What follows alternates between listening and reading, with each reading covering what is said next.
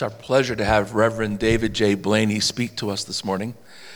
David and I met each other, I'm assuming, in college choir some 45 years ago or so. We hate to count those big numbers. I learned more about David's ministry here this week when I sat in Don Fish's office and we had a conversation about it. And Don recounted how important David was during the building of this building, how he was here almost every day, keeping the workers on track and managing the project. And just Don couldn't say enough about how instrumental David was to the process.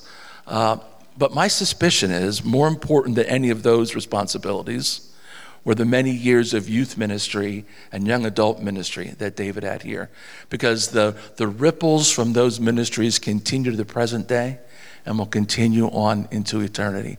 And so we are so grateful to have David with us this morning. I'm going to invite him to come and speak to us today. David? Amen. Thank you, brother. Good to see you as always. Wow, look at that. We even color coordinated today, Pastor Dan. Amazing. All my life, you have been faithful.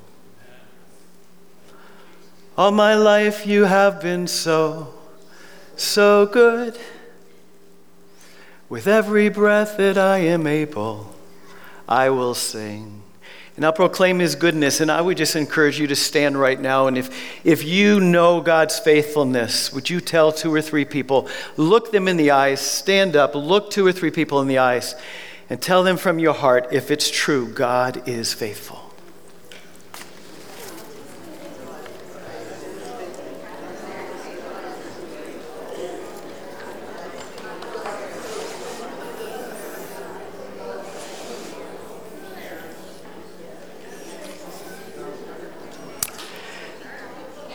Now, if you know him, you might be willing to cooperate with this next assignment. Can you go to two or three people and say, I have been faithless?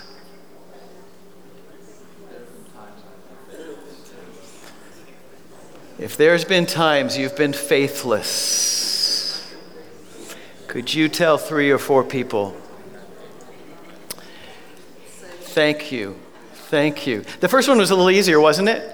Proverbs 28 says, he who conceals his sin does not prosper, but whoever confesses and renounces or repents from them finds mercy. May you have fresh mercy today for identifying that our faithfulness does not hold a candle to his. Hallelujah. Hallelujah. Our faithfulness does not hold a candle to his. I was even reflecting with some holiness preachers in the last couple of weeks, a new reflection on the song Called Unto Holiness. And if you just bear with me on this, I go through these little things having been rooted, you know, in the church and in the kingdom from such an early age. I, at this age, kind of reflect on some things. And I was looking at the words of the song, and it says, called unto holiness, church of, right? And as I was going through the words, I said, at this age, I think that I might just have a little shift on that. Holiness from the Lord is our watchword and song. Do you understand the difference? Holiness unto the Lord. We used to down in it may be here at this building, down in 236 building, there was this sign as you entered the sanctuary, and I believe it said holiness unto the Lord or holy, holy, holy. And if you just think about this simple concept, holiness unto the Lord. So tell me how much holiness you had before Christ delivered you from your sinful state. Pastor proclaims none. And so what is this thing about holiness unto the Lord? So you're going to come to God and you're going to say, God, can you let me into your heaven because I'm giving you this offering of holiness. How does that work for you? So I was talking to a few holiness preachers, and I was like, you know, should we consider change of the word? Like, holiness from the Lord is our watchword and song. Holiness from the Lord, as we're marching along, sing it, shout it loud and long. Holiness from the Lord, now and forever. Amen. Even David said, I am but dust. Well, what can you do with dust? You can blow onto it. But in our human state, my wife was reminding me this morning, and she broke to tears just thinking about it. She heard a rendition of The Lion, Witch and the Wardrobe, whereby Aslan tells Lucy to go and gather the others. And it turns out that they're very hesitant to come and meet Aslan.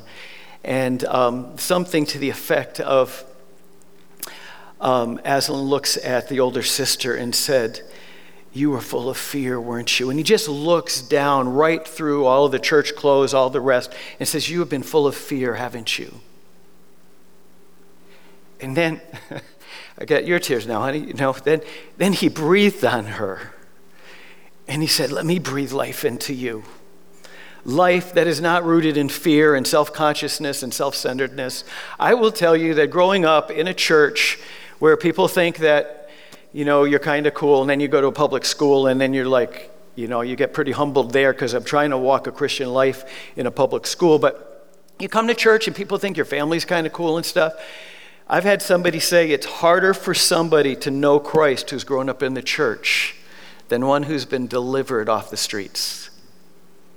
It's harder for someone to know Christ who's grown up in the church than for somebody who's come off the streets, because they know the darkness. They've experienced the darkness, and even just a trickle or a little glimmer of God's radiance is enough to save them. All else grows strangely dim in the light of your glory and grace. But growing up in the church, that's not quite as easy. And so it's an act of grace. If you grew up in the family of God, it's a work of God's grace to let you really look past all of our human faithfulness and to see his faithfulness. Hallelujah. And so thank you, honey, for that fresh reminder, because and I think there's a song, I don't even know it, but I caught one phrase out of it, and it was something like, you're my oxygen. And if you think about oxygen, and I'm not much of a scientist, but if you think about oxygen, how far could you get without oxygen? And you're probably thinking the breathing one. But one thing I do remember from science is there's something called H2O. How far could you get without oxygen? So why is our world, and even much of our country, thinking that they can proceed without the roots of why we are founded?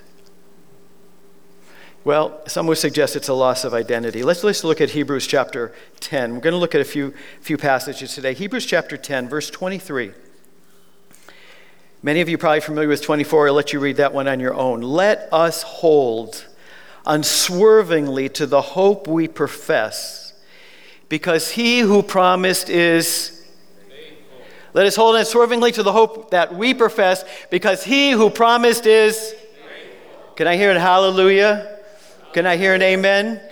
So, you know, I was the little kid growing up in this church, and I remember who it was who would give out the amens. I remember who it was who would give out the hallelujahs. I remember who it was when there were altar calls, and this person was walking about as straight as I saw.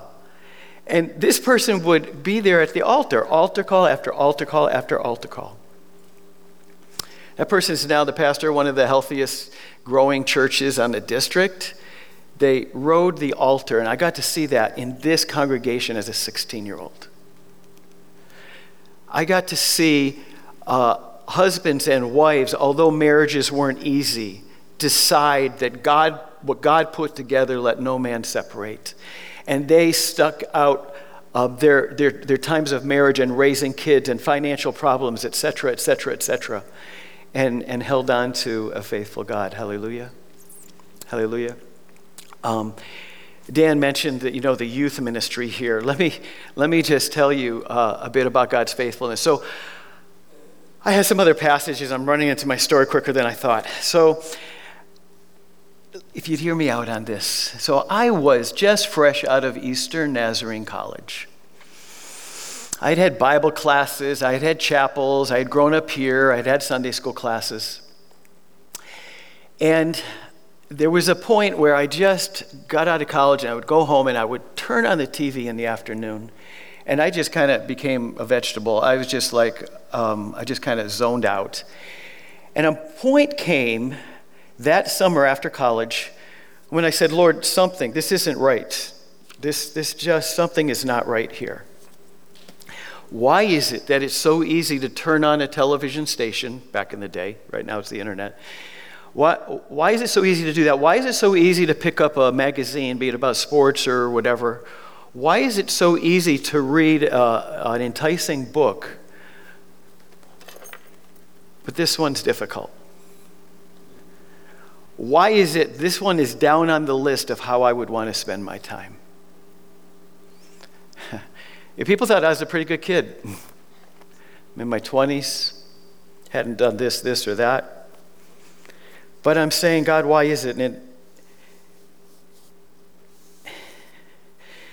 And I said, I know who can change that. That's you, God. It's not me. God, could you just please make this come alive more than anything else that I've ever been attracted to? And miraculously, that day, I started in Genesis 1 and wrapped up at the end of Genesis.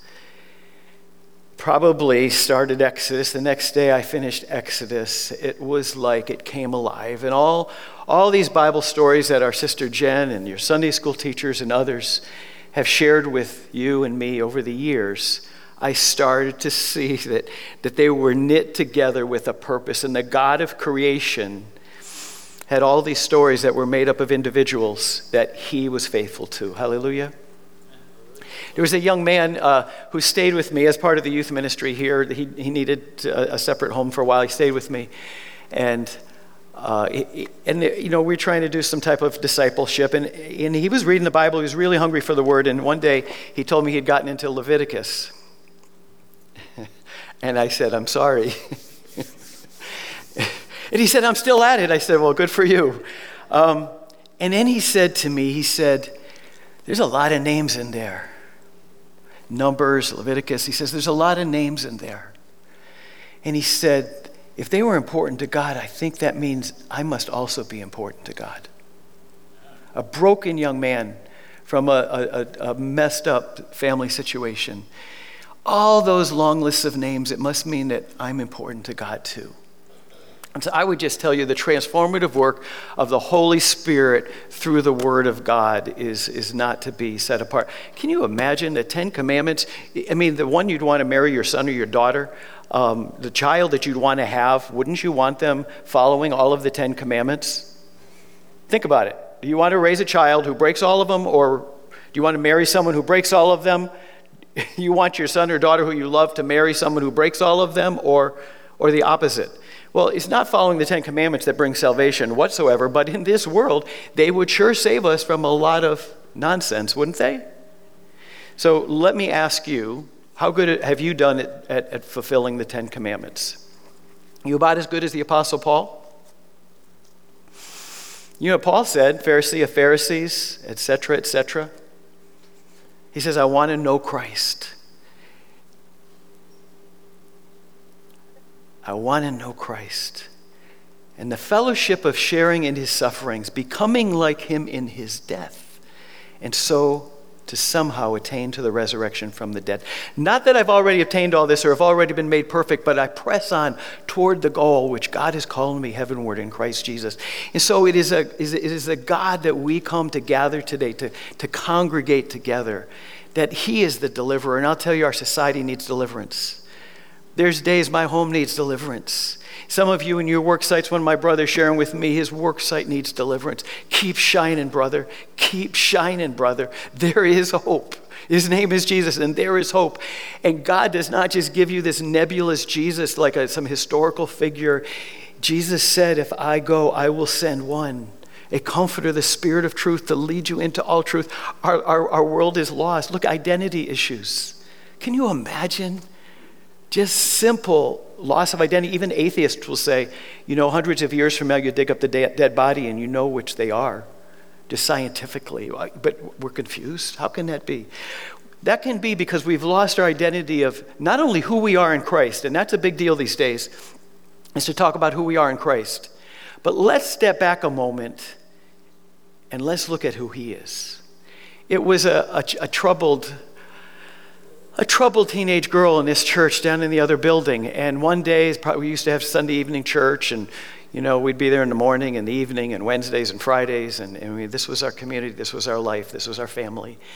And one day, I think it was an evening service, and it came out something to say, do you know that God is mighty? And this teenage girl who her life was broken, she would come to youth group, but her life was broken.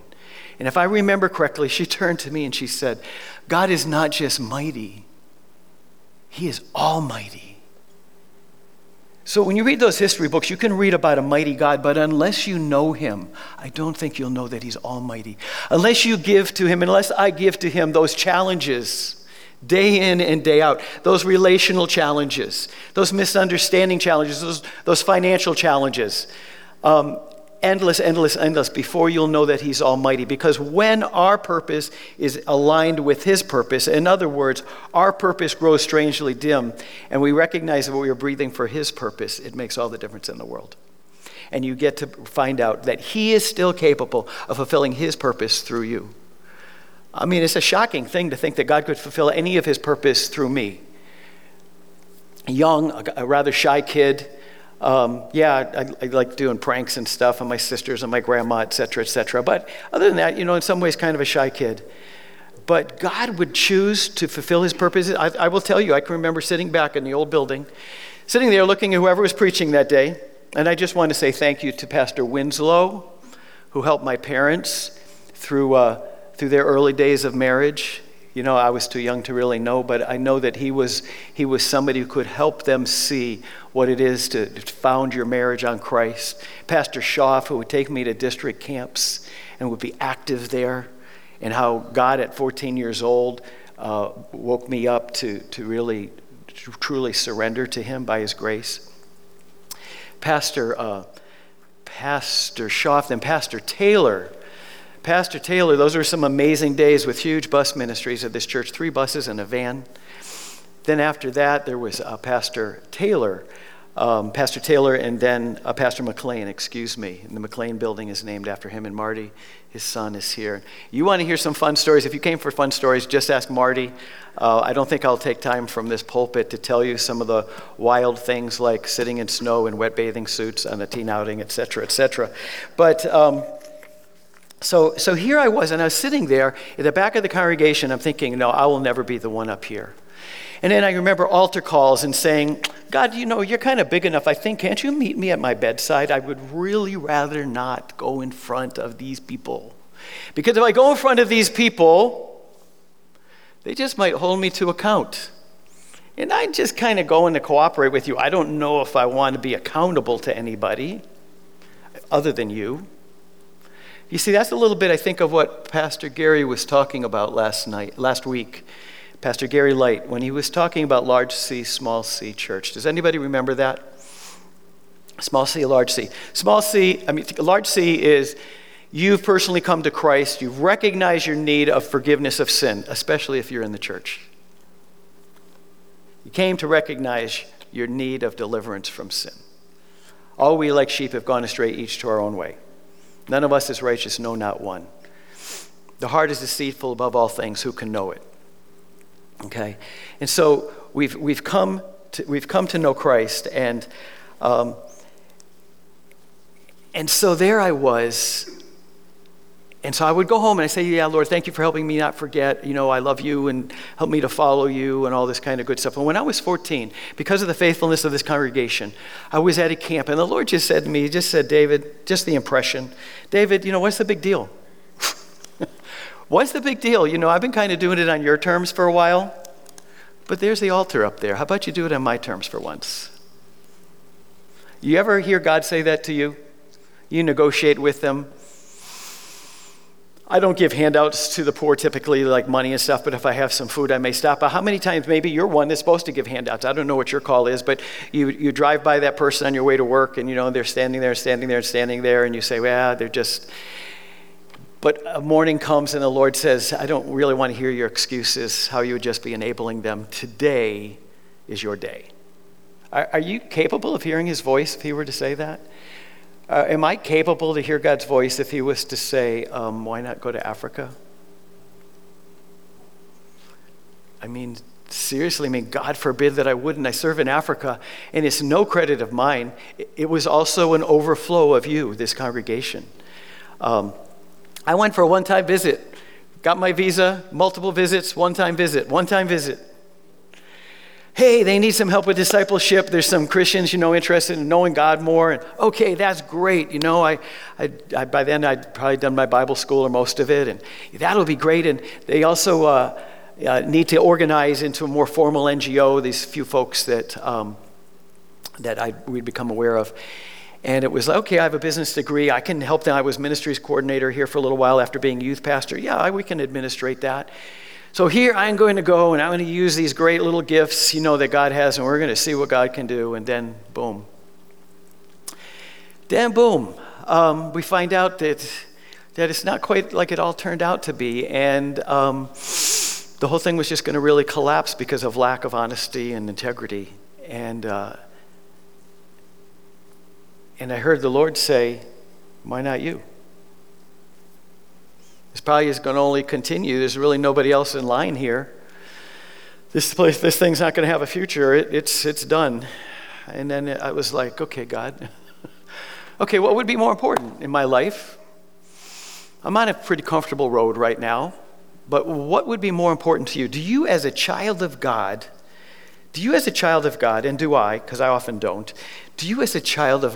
ever ask him what's important to him today? Well, like when you wake up, Daddy, you brought me into your family. I have lots of responsibilities, but Daddy, what's important to you today? I mean, there were probably moments if you were raising children that your child might have kind of said, hey, Daddy, can I help you with this? Or Mommy, can I help you in the kitchen? Or, your kids were anxious to help you if you were a parent, right? They probably went through that phase and on the other side. But you remember those moments, and there was nothing better than that. Have you ever just woken up and said, God, what's important to you as to why you breathe breath into me today? And so that can be scary, but just like Aslan says, let me breathe fresh on you. Let me breathe fresh on you and put everything else into perspective. Who did God do that through in the Word? Jen, last week, I think I just got to meet Jen, who works with the children here, and she talked about faithfulness and it being loyalty and dependability. Has God been loyal to you? Has he been dependable to you? Has he personally? Don't just do the Sunday school answer, right? The teacher asks the question, and you get a candy bar at the end, and so you have no idea what she asked, but what do you say? You say Jesus to get the candy bar, but you don't have a clue, right? So has God been dependable to you? When he called you out into the deeper water, did he leave you there, or was he standing here like this? Hey, my distracted son and my distracted daughter, I'm still here. I'm the one who called you, and I am faithful to do it. I'm faithful to complete it. I who began a good work in you am faithful to see it through. How many of you knelt at an altar, whether it was at your bedside or whether it was here or someplace? How many of you did that? And then you kind of failed as you went back. The days and the weeks went on, and you didn't live up to it. But he didn't. And my Bible tells me in Romans chapter 1, there is now therefore no condemnation for those who are in Christ Jesus. Hallelujah. So when you look in that mirror and you say, wow, I have failed, can I suggest you kind of look at the other side of it and say, he never has.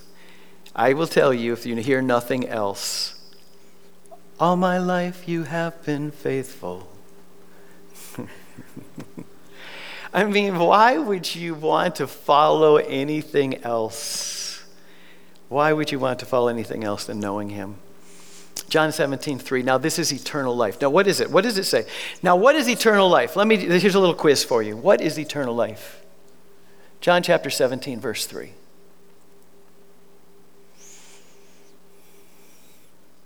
Think of that. Think of that. Anybody interested in eternal life with the Lord? Can you just raise your hand if you have interest in having eternal life with the Lord? Okay, thank you. Now this is eternal life. Now this is red letters. If you're lost on where to go in your Bible someday, and it's like, oh God, this is so hard for me. My life is so tough. I don't even know where to start. Try the red letters. Just try the red letters. Just try the red letters, seriously. You don't have to go through those, 15 pages of names. Just try the red letters. In John 17:3 says, now this is eternal life, that you may know him, the one true God, and Jesus Christ whom he has sent. Acts 3:19 says, repent then and turn to God, that times of refreshing may come from the Lord, that he may give you the one appointed for you, even Jesus. So then what is repentance? Repentance is from knowing so much else. Some of you guys are so intellectually, like, I'm amazed. I sit in front of brilliant people sometimes and I'm just go, man, how do they have all that brilliance? It's just amazing what they can retain. I can't. But in that, God just says, will you know me?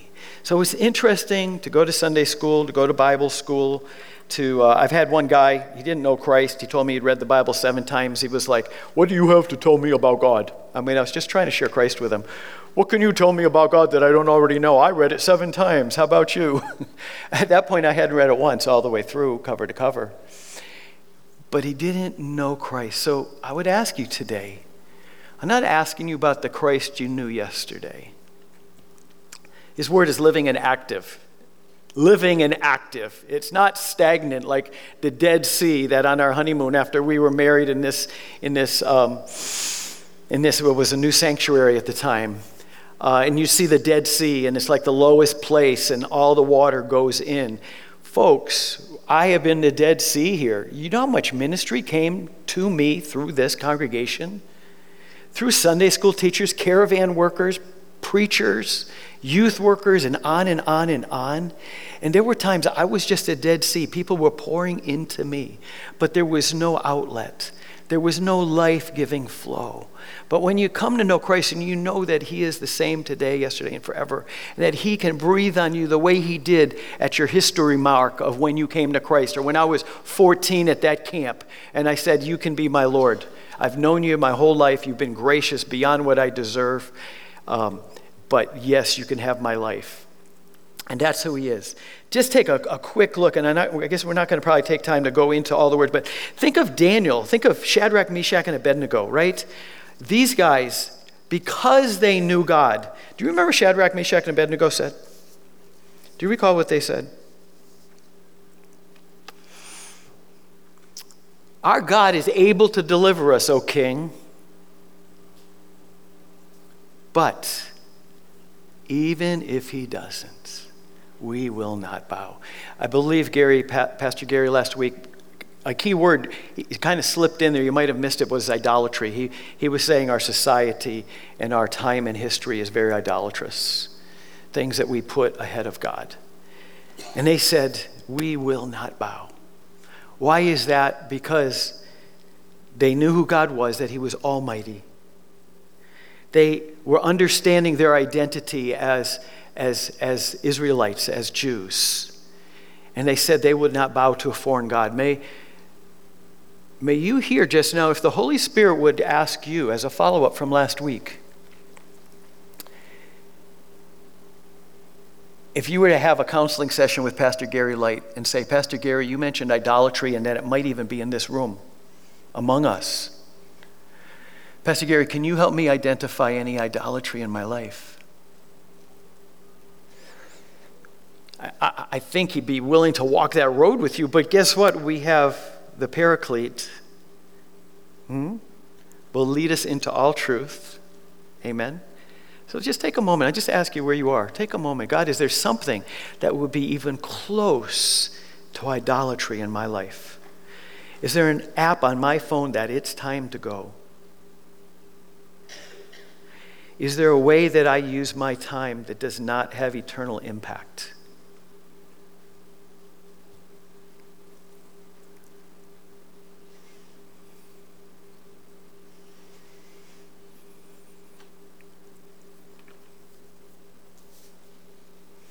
We can also look at Mordecai and Esther when you think of faithfulness. We often think of Esther. What does she say? Her big key statement that Esther says? Who knows, but for such a time as this. And I would tell you, as pretty soon this congregation starts to look at its 126th. For such a time as this, plenty of people provided this facility. Plenty of people who provided Sunday school classes and on and on and on and on. And done the lawn and even welcomed brothers and sisters from another church to care for some of it, right? But in addition to Esther, you recall Mordecai? You know what Mordecai went through? He almost got hung on the gallows. Have you yet been almost hung on the gallows? Or are you afraid? If so, why not let Aslan breathe fresh on you? In case you're not familiar, Aslan is the lion, the representative of Jesus Christ. May he blow and breathe fresh on you today. Great is your faithfulness, O God, my Father. Thank you, Lord.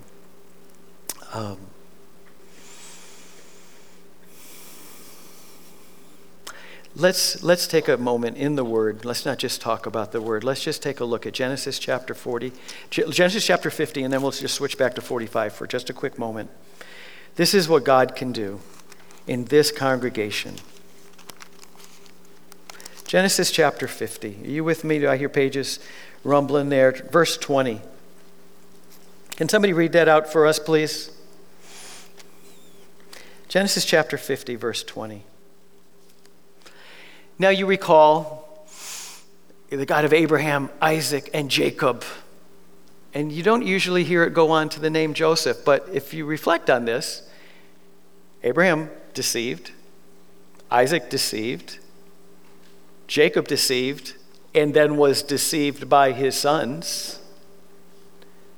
But you don't see that in Joseph. What a miracle. What a miracle of God's grace, what God did in Joseph.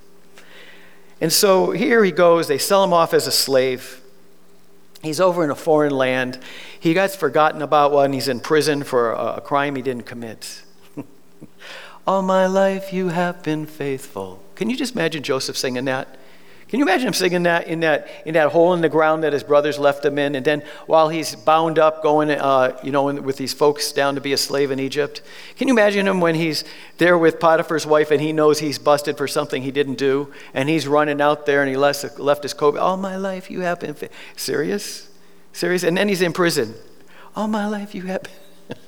And he goes on. And then the very brothers that sold him, Pastor Dan, I'll tell you, sometime, I will tell you that the word forgiveness, my life here in this church was so padded that I didn't really understand that I wronged people and I needed to be forgiven.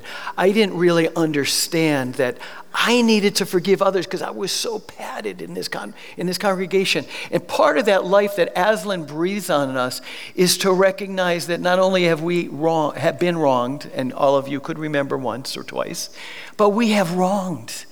And when the Church of Jesus Christ gets up and says, world, nation, neighbors, we have not been all that God wanted us to be to you. Please forgive us. Not that they even care, but when we have that in our heart, that we have neglected this nation, it's not us versus them. It's not us versus them. Some of them will grow up and follow Christ more than you and I ever did. And we have the opportunity to pray them into the kingdom. And what does prayer mean? It doesn't mean babbling to God. It means coming into harmony with God's intentions. Was it Wesley? He said, have no higher goal in prayer than to know your Father, to come into harmony with his intentions. So let me ask you, when you pray, whose list is there before you in your moments together? Is it your prayer list and mine? Or do you take time to ask what his prayer list is? Jesus is ever interceding for the saints, so that means he has a prayer list. I won't ask you to raise hands, but how many of us take time and say, Jesus, what's on your list so I can just say amen to you?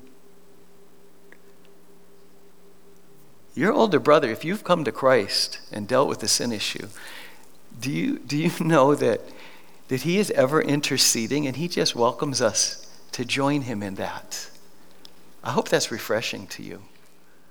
Have you seen people come to Christ that you just had a very insignificant role in, and you see God transform them, and then they come to you later and say, God used you to help me know him, and you're just like, are you kidding me? Be part of what his purpose is. So in Genesis chapter 50, verse 20, I've given you a lot of time to find it. No candy bars for first one, but can somebody read that to me, please? Do you want to do it, Joey? No, okay. Anybody really quick? You intended to harm me, but God intended it all for good. He brought me to this position so I could save the lives of many people. Amen. And so, folks, Manchester Church of the Nazarene, God has purpose for us here. God has purpose for you here. But it flows out of recognizing who he is, recognizing what he has provided for you in relationship with him, to know him and make him known, right? And then realizing also that you are part of the small C church. The small C church is what ministered to me. Mom, thank you, and Dad, for raising my sisters and I, you know, in a community of faith. In a community of faith. And I could point out, you know, some of you and others who've sat in these pews, in a community of faith. And it wasn't until I got older that I said, why is it that maybe my life kind of turned out different than so many of my peers? And I look back and I said, wow, I was raised in a community of faith. And so there were baptisms last week, and I think the concept is you will also do your part in their lives. When you walk out from here, I hope you're not talking about what restaurant or what ball team, et cetera, et cetera. I hope the Word of God is dwelling richly in you as you admonish one another. And I hope that no child walks out of this building without 10 or 20 greetings and being valued. I can remember the tried and true guy from this church, and he would kind of look down his thing at me and go, are you following Christ this week? And you were just scared of that guy. But, you know, and that God used that as a purpose. I remember there was an altar call, and one of the old brethren in the church, he comes up and he puts his arm around me. He's like, I think you're supposed to be down there, aren't you? And I'm like, how did you see my life? How do you know what's going on behind the scenes? How do you know that I'm supposed to be at that altar? But I remember that moment, and God bless his soul for caring for me enough to say, you know, and some of those guys, they were a little hard and heavy. I don't know how much they love me, but I would tell you, if you let the love of Christ manifest itself through you, and you've got some families, and I saw four. Don, is Amy and Ava and Scott, are they around? I can't see them. But I was so blessed to see Ava last week come to Christ. It's actually her mom, which is how I ever met my wife. So I'm just going to tell on Amy for a minute. You already mentioned Don, so I get to tell on Don. So, you know, I worked for Don after ENC, and worked there in his office, and it was a rich time in a variety of ways. But there was the day that Don got a call, and I was there, that his daughter, I believe, was on a bicycle out there on the main drag in front of Fish Family Farm, and she was hit. And he didn't know if he would know his daughter in the same way ever again. And it was pretty traumatic, and I got to be there in the building when that was happening to Amy. But years later, Amy got to be in our youth ministry, and as kids in this church would do, they knew that there was life here, and it wasn't because of pizza and hay rides, although they were among the things. That was not the purpose of what we were here for. And so she invited a friend who had interest in God from Manchester High School, and that friend invited her cousin, who was really in a bad way. And that cousin's mom came to find out why dozens of teenagers were gathering at 236 Main Street back in the day. And that mom got saved dramatically, and before long was, you know, being used to cook in the youth ministry, and then for the last almost 30 years, cook for me. And so I just want to tell you, the Lord has just touched so many lives. But so Don and Sharon, I don't know if you know that, but you know, it was because Amy had invited Alana, and Alana invited her cousin, and that whole track just kind of goes that. And God has somebody for you this week. Are you an Amy this week? And I got to see Ava baptized. Whew. And you know what Ava said? And this is what caught my ear, Dan. Do you remember what she said? She said, "The Lord has touched a friend of mine." And that's like gotten my attention. Paraphrase. So in what I think is closing, and we're going to do that song again if you folks would come up. Genesis, I think the last time I preached here, other than sharing about our mission, I think was the 100th anniversary. So maybe I have to be careful not to make up for lost time. That's been a while. Do you know that this church was 60 years old when I first came to it? Do the math, right? This church was a young 60 years old when I first came to it. Still, go back a couple pages there in Genesis. Verse 45, chapter 45, verse 4. And let's see if I can read this here. Now, this is prior to what happens at the end. Then Joseph said to his brothers, okay? They don't know it's Joseph yet. They're just hungry folks, traveled to a far-off land. And then Joseph reveals himself. And let me just ask you, have you had a fresh revelation of God this year, this week? Have your co-workers had the opportunity to have a fresh revelation of Almighty God? Because that's why you're breathing. Have your neighbors had a fresh revelation of God? That's why you're breathing. And so Joseph said to his brothers, "Come close to me." When they had done so, he said, "I am your brother Joseph, the one who sold into Egypt. And now do not be distressed and do not be angry with yourselves for selling me here, because it was to save lives that God sent me ahead of you." And so no matter what you have gone through to be here today, God is redemptive. God is redemptive. He takes those old crushed cans on the side of the road and he makes new containers to hold fresh beverage. Is that amazing? So when you and I realize that we are that crushed can on the side of the road, whether we grew up in the church or not, that God can redeem us. And not just us. Father, the block party. I wasn't here in attendance, but I know that there were folks from the community who were being loved on, and they know that any positive experience was authored by you, and that you are as close as their next breath. Father, we pray for the ministers who will fill this pulpit in the weeks ahead, and how you've used some of them to touch and minister to my life. And Lord, we pray that they would be ministered to, and this congregation would minister to them as they come back to this pulpit. Father, for the district's children's camp and teen camp, as counselors and all are tired, Father, may they recognize that the God on that mountain is also God in the valleys of the difficult homes or circumstances they go back to. And Father, may this church, may we embrace them. Lord, we think about our college. Lord, we think about our district relationships with the small C church, the various congregations. Lord, we think of our denomination as a whole, and as it kind of seeks out its identity in this day and age. Father, we thank you that you are big enough to handle all of this. In Jesus' name. Thank you, David. Every time I see you, David, it's sort of like attending a class reunion. But there's something really special about the kinship we have with people that we sort of spend our lives doing the same thing, right? Not the same place, but the same direction, the same commitments. And you look around this congregation, you see the people that we've traveled with for all these decades now, and we recognize how faithful God has been. It's a blessing, isn't it? And now may the God of peace keep you. May you know the fullness of joy in serving him. And may you live your life now and always to the glory of God. Amen. Go in peace.